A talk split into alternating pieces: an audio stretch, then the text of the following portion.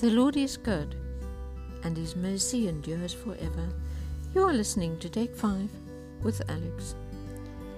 In Psalm 8, David says in verse 3, "When I consider your heavens, the work of your fingers, the moon and the stars which you have ordained, what is man that you are mindful of him, and the son of man that you visit him? For you have made him a little lower than the angels, and you have crowned him with glory and honor. You have made him to have dominion over the works of your hands. You have put all things under his feet, all sheep and oxen, even the beasts of the field, the birds of the air, and the fish of the sea that pass through the paths of the sea." And if you think of that, he says, "What is man that you are mindful of him?" Who am I that God knows who I am? Who am I that God cares who I am and what I do and how I do it? I'm just a speck. If he felt like it, he could just flick me away like you flick a little insect away. But he cares. He cares enough to have given you and me dominion over the works of his hands. He's put everything under our feet. All the sheep and oxen, even the beasts of the field, the birds of the air and the fish of the sea that pass through the paths of the seas. We have been given dominion over creation.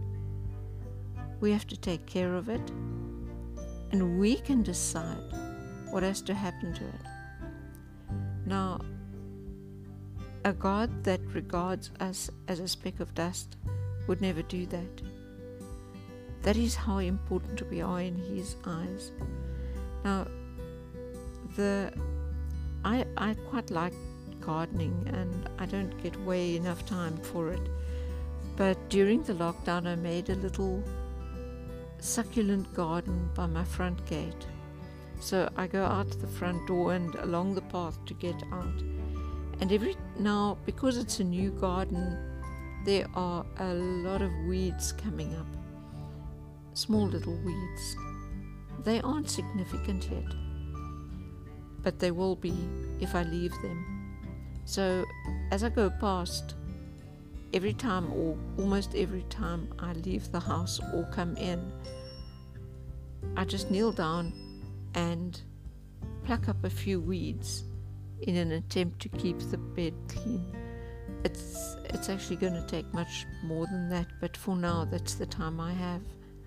But while I do that, I ask God to take the weeds out of my life, things that shouldn't be there, to just remove them and make me aware of them so that I can do something about them if that's what I have to do.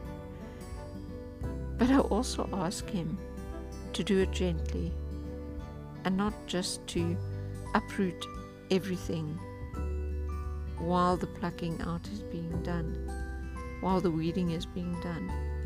Because when I do it in the garden, I take each little weed on its own and pull it up so that I don't disturb the plants around them.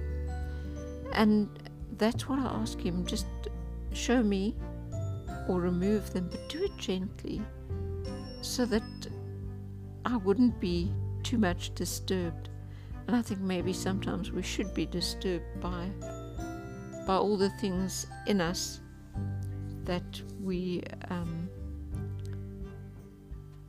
shouldn't have. Psalm 139 verse 23 and 24 says, "Search me, O God, and know my heart. Try me and know my anxieties, and see if there is any wicked way in me, and lead me in the way everlasting." So once He has searched me and shown me what shouldn't be there, He can lead me in the way everlasting, direct my footsteps, keep me on the right path. And I don't think we need anything more than that. Basically, if we can follow where God is leading, we'll be fine. So today, let us just bring to mind those things in our lives that shouldn't be there and ask God to show them to us if we don't know what they are, and hope that He does a bit of gentle weeding. Have a very blessed day.